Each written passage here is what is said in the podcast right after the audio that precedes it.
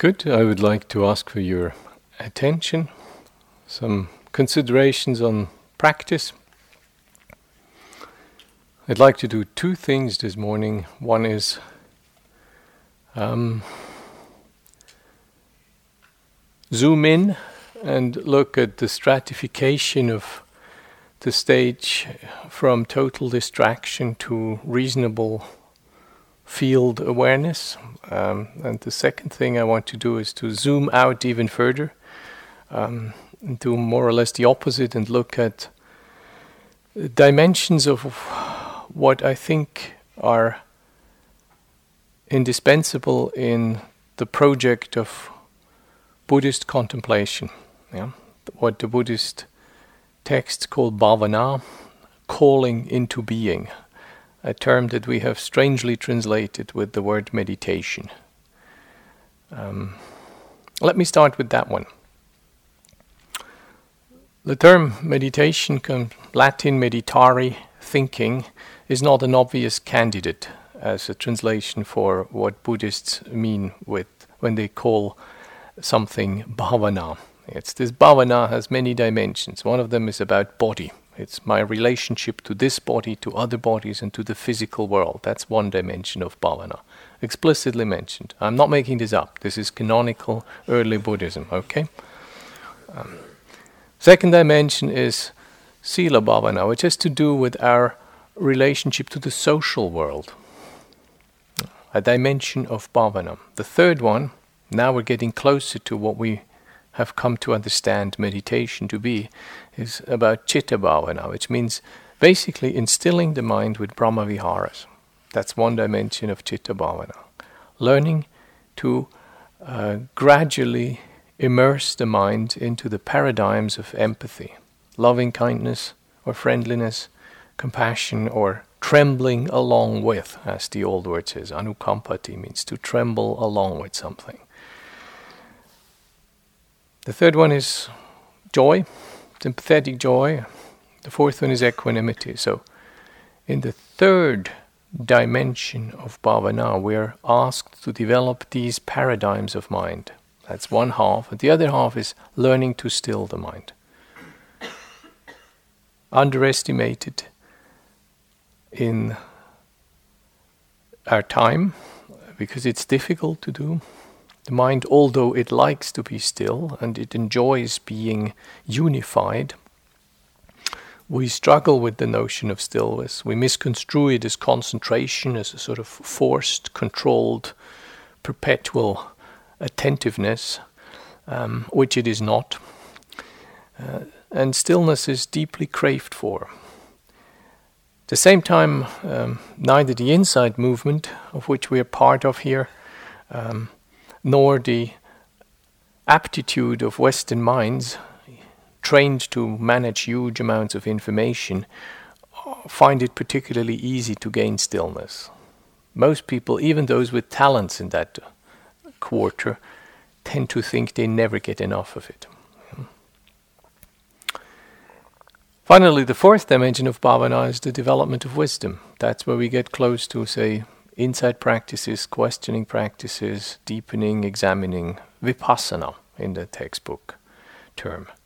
So, the Buddhist notion of mind cultivation, he calls bhavana, has these four branches. For some reason, we have forgotten most of these branches and d- d- decided that bhavana is basically something we do when we sit on our bums on retreat. Yeah?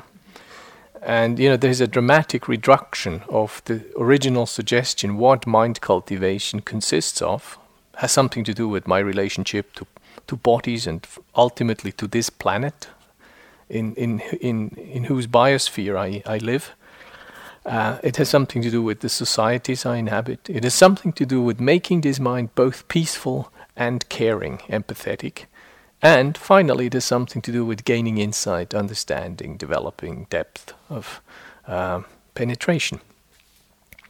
So, all this is a huge program, and somehow this is shriveled down to meditation, and meditation is sitting on a cushion, and sitting on a cushion is mindfulness, and mindfulness is paying attention to my nose.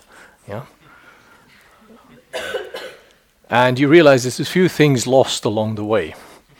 So, um, on every level, reduction reductionism has taken place. You know, bhavana has shriveled to one dimension, namely stillness or insight. Stillness and insight has developed to one posture, namely sitting. Uh, governance and stewarding of attentional focus has become me observing my nose when it's breathing in and breathing out. Yeah, so many things have kind of lost all their depth and their texture. So I think it's fair to acknowledge that if we want this contemplation bhavana thing to take off, we have to identify, and now we're strictly non canonical, we have to identify four different dimensions that really have to be part of our practice. Let me outline what I think these four are. And again, I have no Pali words for these. They are, you take them with the necessary pinch of salt. I, I cannot claim canonical evidence for them.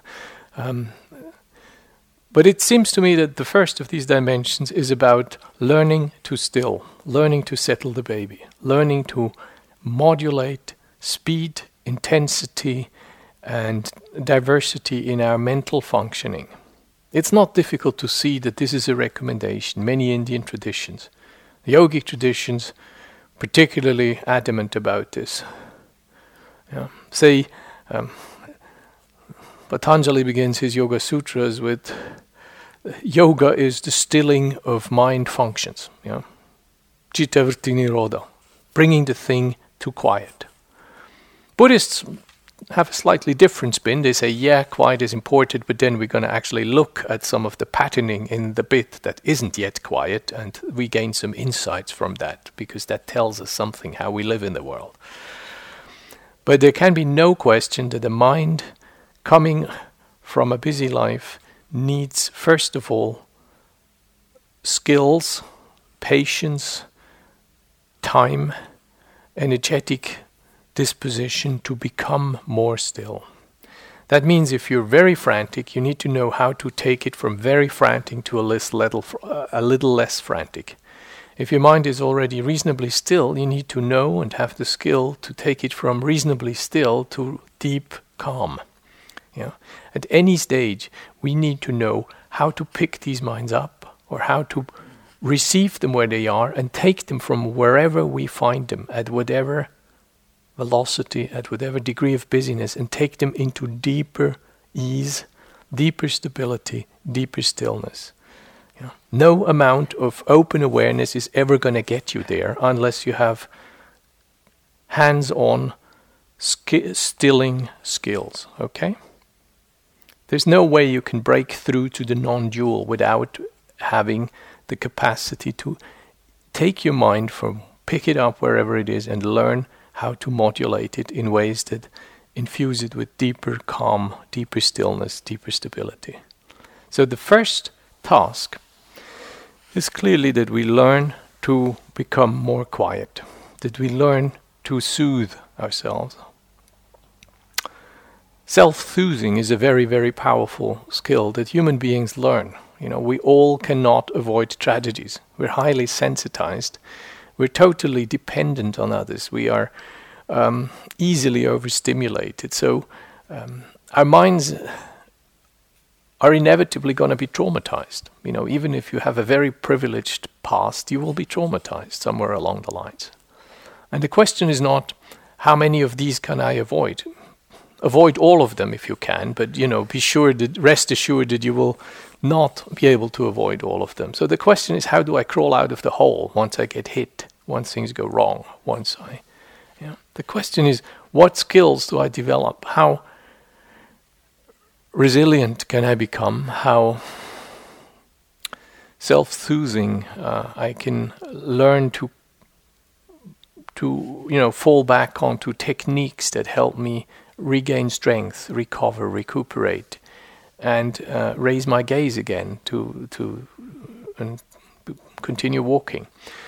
So, in many ways, as a meditator, we have to learn to become adept at stilling our minds, irrespective of the contents of our minds. You know, we're so preoccupied with fixing content, and the implicit message is always, if I fix this, then I can become still. But that's not how it works. You have to be prepared to become still while it's still unfixed. Okay? That's the real challenge. We have to be able to park, to put aside, to dedicate time, to leave the most hypnotically alluring of our obsessions aside. And as a therapist, I have to tell you, you cannot practice with an obsession, okay? This may not be obvious to everybody, but you cannot be mindful of an obsession. It's in the nature of an obsession that if you're trying to be mindful, you're enacting your obsession. Yeah? So there has to be very great honesty. I'm telling you all this because I think one of the crucial skills meditators need is orientation. They need to find out where they are at with themselves. There's a wealth of tools, there's a wealth of contemplative teachings available, but if we are not oriented to what's actually happening and what might be useful for us, all the treasure trove of Buddhist contemplative tools just are not useful because we're standing there and because we don't acknowledge, as Mr. Schneier I quoted the other day, who says that we don't understand technology if we think technology is solving our problems, and worse, we're not understanding our problems, you know, has aptly put it, if we do not know what's happening to us, then the best of tools at our fingertips won't help. So one of the first skills is becoming honest and becoming clear what actually takes place in my experience. Stilling is number one. The second one is learning to distance, is learning to de identify. It means it's the famous step back. Me having something to do with this experience, but no longer being the experience. Getting off stage into the audience space. Yeah? Looking the thing being enacted, but then I can distance myself a little bit. I can breathe more deeply and I get perspective the relief opens up. I can see things and I'm no longer being these things. There's a part of me that holds a dynamic, and there's another part of me that is capable of seeing and understanding. Maybe not entirely understanding, but at least of becoming aware of that I understanding. The knowing is the being aware of it. So that little step is crucial. For many people, that step is meditation. You know, if I kind of listen, often people think this is what meditation is. It is the thing that makes me safer. It's the thing that allows me to go away from the problem. I learn to distance. I learn to step back. I learn to gain perspective. I learn to de identify. And this is true. This is an absolute indispensable and necessary skill. However, the problem may not go away just because I have learned to go away from the problem. I may feel safer. I may feel more calm. I may feel more controlled. I may feel, feel less threatened through overwhelm, but only as long as I stay away. Yeah. And I may not be able to stay away. Many of the problems happen to not go away just because I choose to go away. When I come back in, the problem is going to continue exactly as I left it. Yeah. So that's why the second stage, albeit indispensable, is not the whole of the program of meditation. It's not the whole of the program of bhavana. The purpose is not to just control my life in a way that I'm not getting overwhelmed anymore. Although not getting overwhelmed is a totally legitimate rec- uh, wish, it's a totally um, understandable pursuit. However, getting away from things often leaves us in a treacherous peacefulness as long as we manage to stay away, and as soon as we engage again, we get overwhelmed. That's why meditation not necessarily solves our relational issues or when we meditate on retreat, all is fine, and then I go back to these horrible, unpeaceful people who just happen to be my family or my job, or yeah. If I'm if getting away is my major strategy to feel peace, then you know my whole world suddenly becomes one huge meditational obstacles. Your job, your kids, your partners, you know, all these people become meditational obstacles. Uh, at the least at that stage, you have to acknowledge something has gone wrong in your notion of practice. It's not lost, but you know something has gone wrong. If your practice consists of basically getting away from things, this is unlikely to be terribly liberating. Yeah. Also, it's pretty lonely out there. And many things cannot be understood. They can be seen from a distance, but they cannot actually be transformed. Transcendence means you need to go up to it. You need to be in touch with it. You can only transcend things you have actually arrived at. You can't transcend things from a distance, however much we would like. Just developing somewhere out there in the peacefulness enough wisdom that we completely avoid and circumnavigate the issue. That's not how it seems to work by my. Uh, if you figure that one out for yourself, wonderful, but I have found that this doesn't do the job for me. So, the next stage demands, after I have reassured myself that I can stay out of some of my big things, that I have learned to still the mind, that I have learned to de identify with it, I'm willing to crawl back in, yeah, into the very things I have learned to de identify myself from. I'm willing to, in a negotiated, respectful, unhurried way, I'm crawling back in and actually learning to relate in new ways to that dynamic. I'm beginning to fathom, I'm beginning to examine, I'm beginning to deeply allow myself to be affected and wise with it. You know? Rather than jumping in or running away, I'm actually getting closer and see can I handle this? Is this still what it looked like a moment before?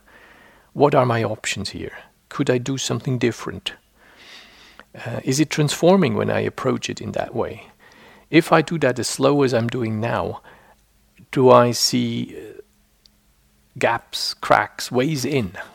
Do I find another way into this process rather than repeating what I all too familiar uh, know all too familiar uh, as a as an all too familiar pattern?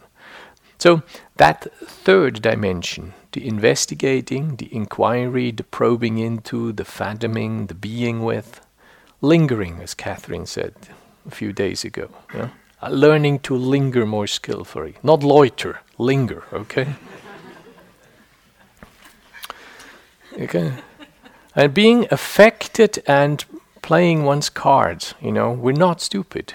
We have learned a few things. We've become more aware of capacities. The mind is incredibly sensitive, yes, but it's also incredibly powerful. A little shift of emphasis, and suddenly something else happens. Following an encouragement, a line, and something transforms, changes, becomes resourceful. Wonders take place. I don't need to repeat my old numbers, but I can only do that if I'm actually willing to have this, if I'm willing to own, if I'm willing to stand in my truth. So that third stage is crucial. The fourth stage is, mm, in some ways, going out again.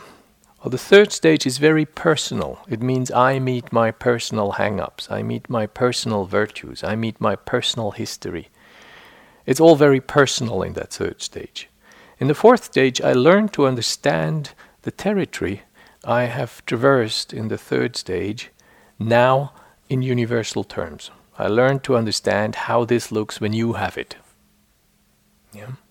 I learned to understand the dynamics of things like freedom, conditionality, dynamics of that lead to a deepening of stillness, dynamics that lead to uh, confusion. I begin to understand what I have personally charted as a universal dynamic that may look slightly different when you have it, when you're there. So I learn to recognize the terrain I have crossed in personal terms in um, not impersonal terms, but maybe in transpersonal terms. I begin to understand something about fear, or about power, or about honesty, when it is manifest in other terms than in the ones I have personally experienced in my upbringing, socialization, my my particular biographical givens. Yeah. So these four stages seem all to me indispensable. Any attempt to cut one, one of them out seems to either invalidate the whole venture of contemplative growth or it seems to make it very lopsided. If I leave out the first one, it will the, the others will just not happen. If I leave the first one out, it's unlikely that I will have um, even get close to transformative understanding.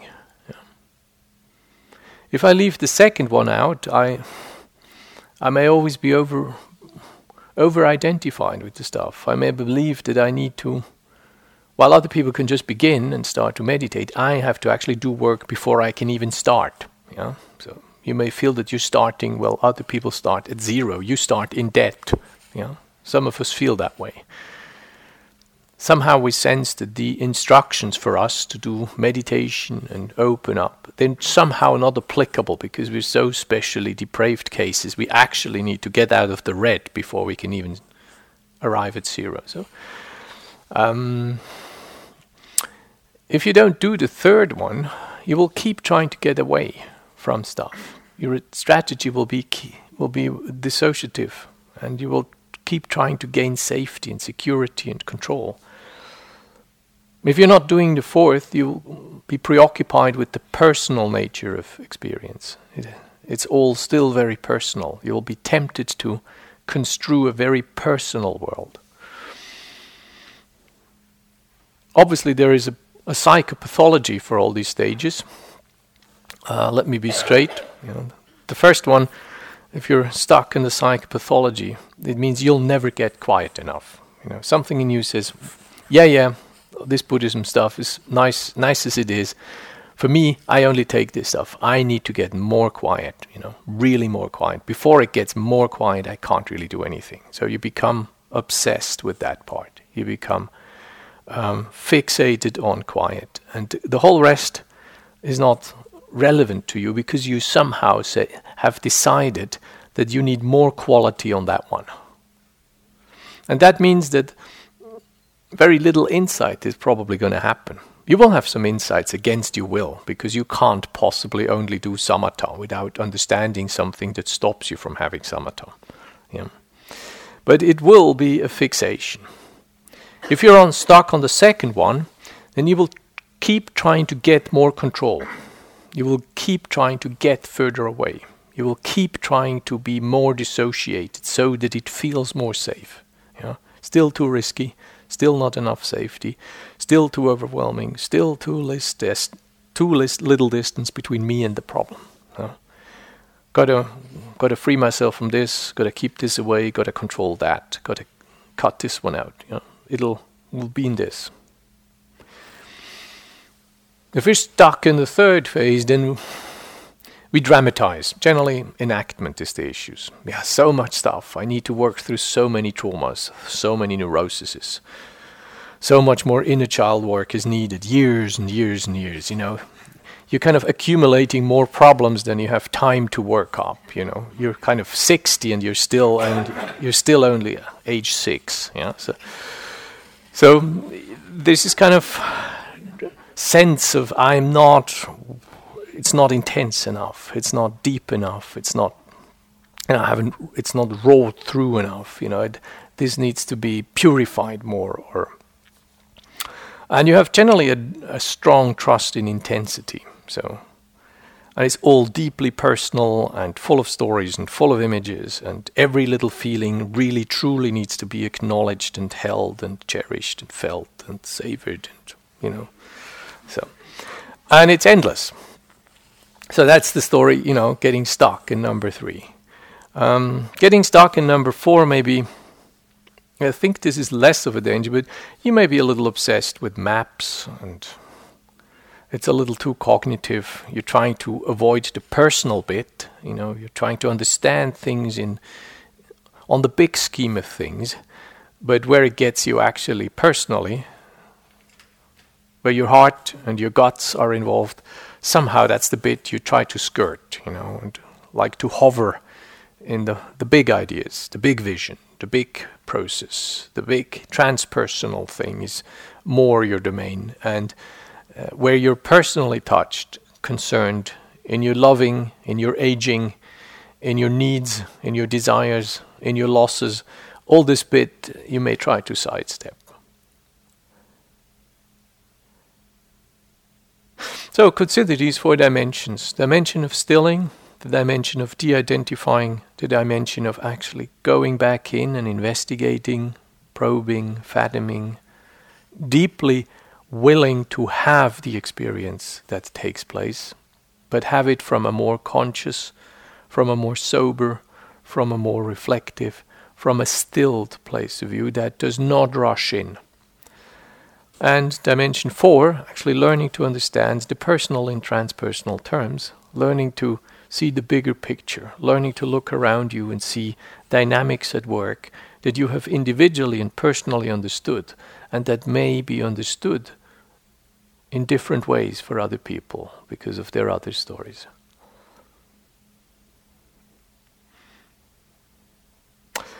My experience is that generally there is a lot of shuttling going on. You can't do one stage and then you kind of graduate to the next. Uh, what, what usually is happening is that you basically start with stilling, and um, part of that stilling already will entail some degree of de identifying, stepping back, moving away from, learning to gain perspective. And then usually stuff starts happening. So Sometimes you can hold the clarity and be with this in a way that is capable of feeling and knowing in parallel ways. And sometimes you're just going to get roped in. And at one point you realize that what you set out to contemplate and introspectively understand, actually you have become part of. You've become part of the problem again. And then you humbly acknowledge this and go back to stillness practice. So you shuttle. I call this shuttle diplomacy. Yeah. So you're willing to shuttle between samatha exercises, stilling exercises, and once you feel safe and once you feel reasonably still again, you say, okay, can I open up and look at this that stops me from gaining even more stillness? What is it that is there?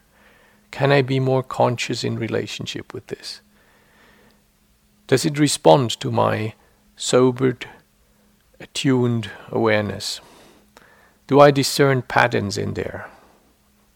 Is this more greed or more hatred or more confusion? Is this anxious? Is this judgmental? This kind of thing. And when you notice that you get pulled in again, you go back to stillness exercises. A hundred times, a thousand times. It doesn't matter how much you do this. What does matter is that you do it and that you're honest and sober with yourself, that you acknowledge this is what takes place, that you own your experience without glorifying your experience or denying your experience. Good. So that's the zoom out version. If we're going to zoom in very briefly,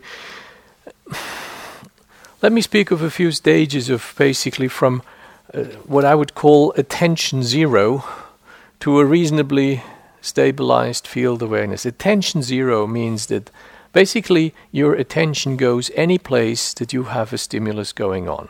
Yeah? You have no anchor, you have no identified task, but your mind just goes. A thought pops up, so your mind goes to the thought. A sound happens, your mind goes to the sound.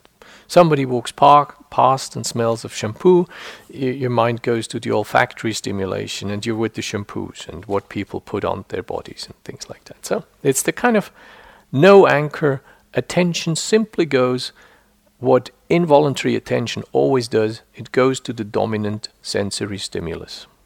It stays there for a while until the next stimulus comes.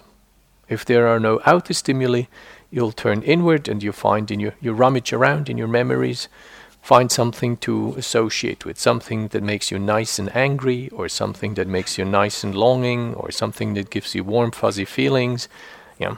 That's what involuntary attention always does. It's basically scanning for promising events. If you're in a situation like here, probably where uh, very little entertainment is offered and very we make a conscious effort to down to tone down the stimulations for you, uh, you will turn inwards. Then you will either think about things in the past that have been nice, or you will think about things in the future. Anecdotal evidence has it Uh, when you're young, you think a little more about the future. As you're getting older, you seem to be thinking a little more about the past. Either way, the pattern is very similar. Seeking out things that were pleasant give you sort of a pleasant afterglow. This is not quite as good as having it, but it at least gives you sort of a pleasant, fuzzy afterglow. That's the stimulus. And that's what the mind does.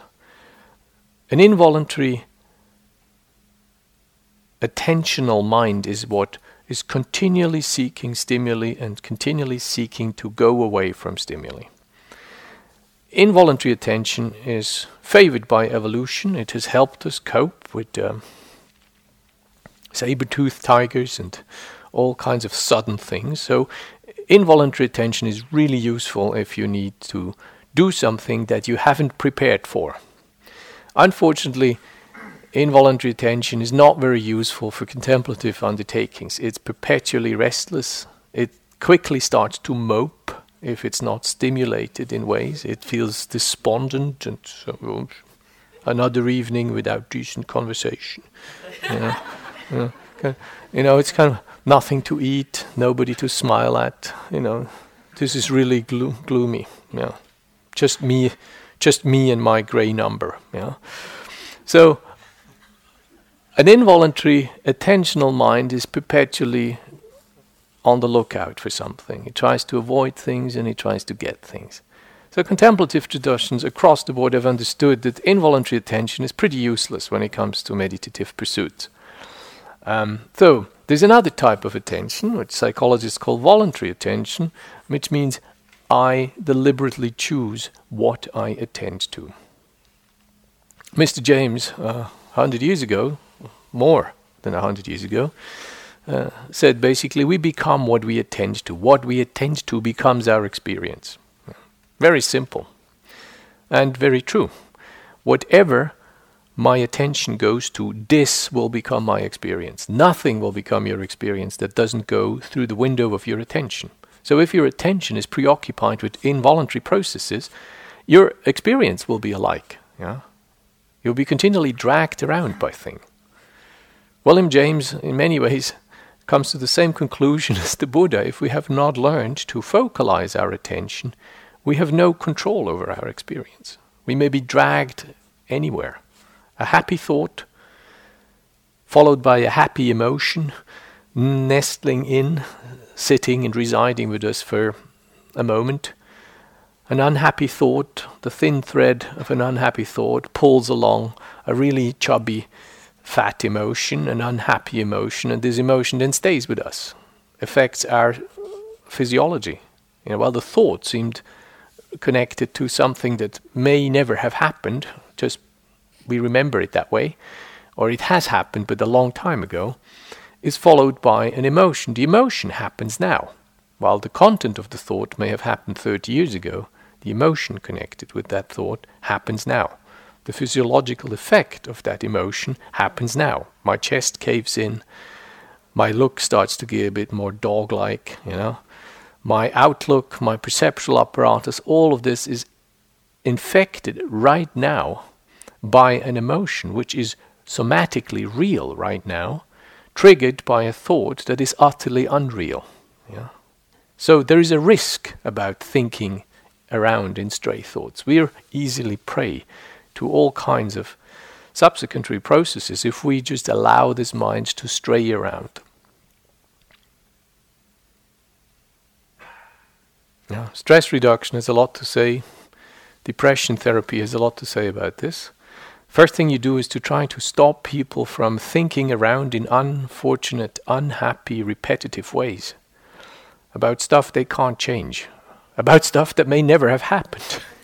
you know. So, voluntary attention is taking responsibility for the attentional focus. What do I give my attention to? Is it focused? Is it wide? Is it close up? Is it holding perspective? So, stage two, if you want to practice that, you need to anchor attention. You need to give attention tasks. So, we come from attention one to attention two, which means there is an anchor. And I find it difficult to stay with that anchor. I have identified an area of my body, maybe I'm a meditator, to attend to the felt quality of my belly when it breathes in, when it breathes out. Now, uh, this may be difficult, but I now have a task, and I now have an acknowledgement that when my attention is on task and when it is off task, I also have an agreement that I bring it back when it is off task. So, however often I have to bring it back, I do make that effort, and by that I strengthen both the capacity to stay more continually with a chosen object, and I weaken the pattern of the mind to just uh, stray around. This may subjectively not feel good, but it actually, every time you bring back the mind to your anchor, you weaken the habit of straying and you strengthen the habit of staying with. We all have attention. It's not a magic experience. The power and the magic begins when attention becomes continuous. We're all episodically and topically attentive, but we hop and depending how we hop, the gaps are fairly sizable between one moment of conscious attention and the next. Mindfulness practice begins with attention practice, learning to stabilize attentional focus and to gain continuity. That's where the magic sets in, when we learn to stay with stuff longer. Yeah? So, stage two of attention has a better object constancy. Yeah? We're more conscious, we're l- capable of staying longer. There's still stuff that pulls us off the sledge, but we crawl back on. Yeah? We don't lose our object anymore for a long period of time. Stage one, we were still kind of dragged off and may have forgotten about it, only to remember minutes later ah, breath, meditation, retreat, right. Yeah? Stage two is you have still at the periphery things happening, thoughts coming, nagging, pulling, offering, bribing, threatening, whatever your thoughts do. Mine generally, they want something from me. And they say things like, believe me, I'm important, do something about me, don't just sit here. You know, uh, I'm the last good thought you're going to have today. Think me to the end. I am the thought that takes you to peace. you know, kind of signs like last station, be- last fuel station before. Something like that, yeah? That's what my thoughts do. You have to find out what your thoughts do. It's good to know how they speak to you. Mine generally have sort of a, a hortative appeal character, sometimes more sed- seductive and sometimes more threatening. So there is a necessity to withstand the affect of this appeal. And if you withstand that affect, it becomes more stable what you do. You're associating more continually with the object of your attention. Stage three becomes really interesting because now you have reasonable, decent object constancy. There are still some niggles at the periphery, but you're not getting pulled off your sledge anymore. You're conscious of not just your object, but also of some potential distractions. You're conscious of your body, but it becomes increasingly easy to actually stay with, say, the, something like the breath. You're not totally safe. Something big may still pull you off. You may still get lost. You may become a little complacent, and then things become hazy at the edges. You know, you'll know this. All of you have had this. I have no doubt. Okay. All this is a map you have all seen the territory of. Yeah. If all goes well, then the next stage it becomes really interesting, and this is when your object constancy is fluid. The attention is now a fluid dimension, and that's what makes the gap between attention and mindfulness. One of the things that is uh, the threshold there is that attentional focus is now fluid. And with the fluidity of your attentional focus, something very interesting starts to happen. It is possible that the space widens. And in the space, it becomes possible that the stabilized field awareness is strong enough that differing objects can come and go without your attention going when the object goes. Up to now, we were in need of the object so that we could stabilize our attention on it and still our attention on it.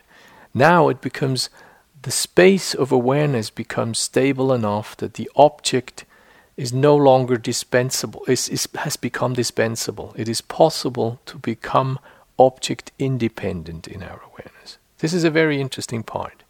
That's where open awareness starts to become a real possibility. Before that, open awareness is just choiceless unawareness, okay? It's just going wherever you want, and it's not terribly useful, it's not terribly transformative. And it would be we're doing ourselves a disservice if we call it open awareness. There is an open awareness, I have no doubt. It's useful, but we have to give it the right name. If an unanchored and unfocused drifting mind is called open awareness just because it's comfy to hover there and just do whatever it likes to do and feel good about it. It's true, it doesn't cost anything. You can do a lot more harmful things with your mind than that, but this is not really what the traditions who speak of open awareness mean. They mean a stabilized field awareness that is now object independent. Yeah? In other words, our attention, when the object disappears, does not collapse with the disappearing object. It stays. The field stays open. So that's when things really begin interesting because at that stage we can actually have perspective, uh, we have curiosity, we have mobility, we have vitality, and we begin more deeply connecting with the process nature of the apparent object that is in the focus of our attention. After that, it's all samadhi. Yeah, it's differing degrees of stillness. So I'd like you to take this and kind of, as a sort of chart, uh, look at which bits of this sound familiar. Be also interested in the bits that you think are not familiar, because they, they, they may be bits you need to bring into being, as the word bhavana says so beautifully. Part of this is strengthening what's there, and what's not there has to be brought into being, yeah? calling it into life. Good. Let me end here um, on this part. Um, let's be quiet for a few minutes and.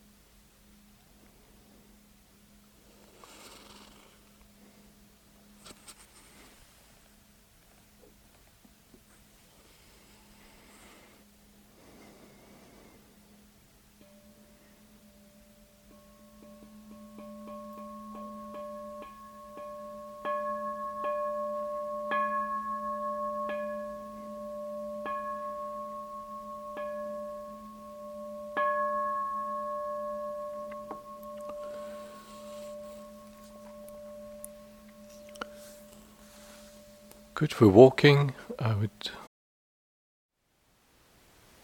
Thank you for listening. To learn how you can support the teachers and Dharma Seed, please visit dharmaseed.org slash donate.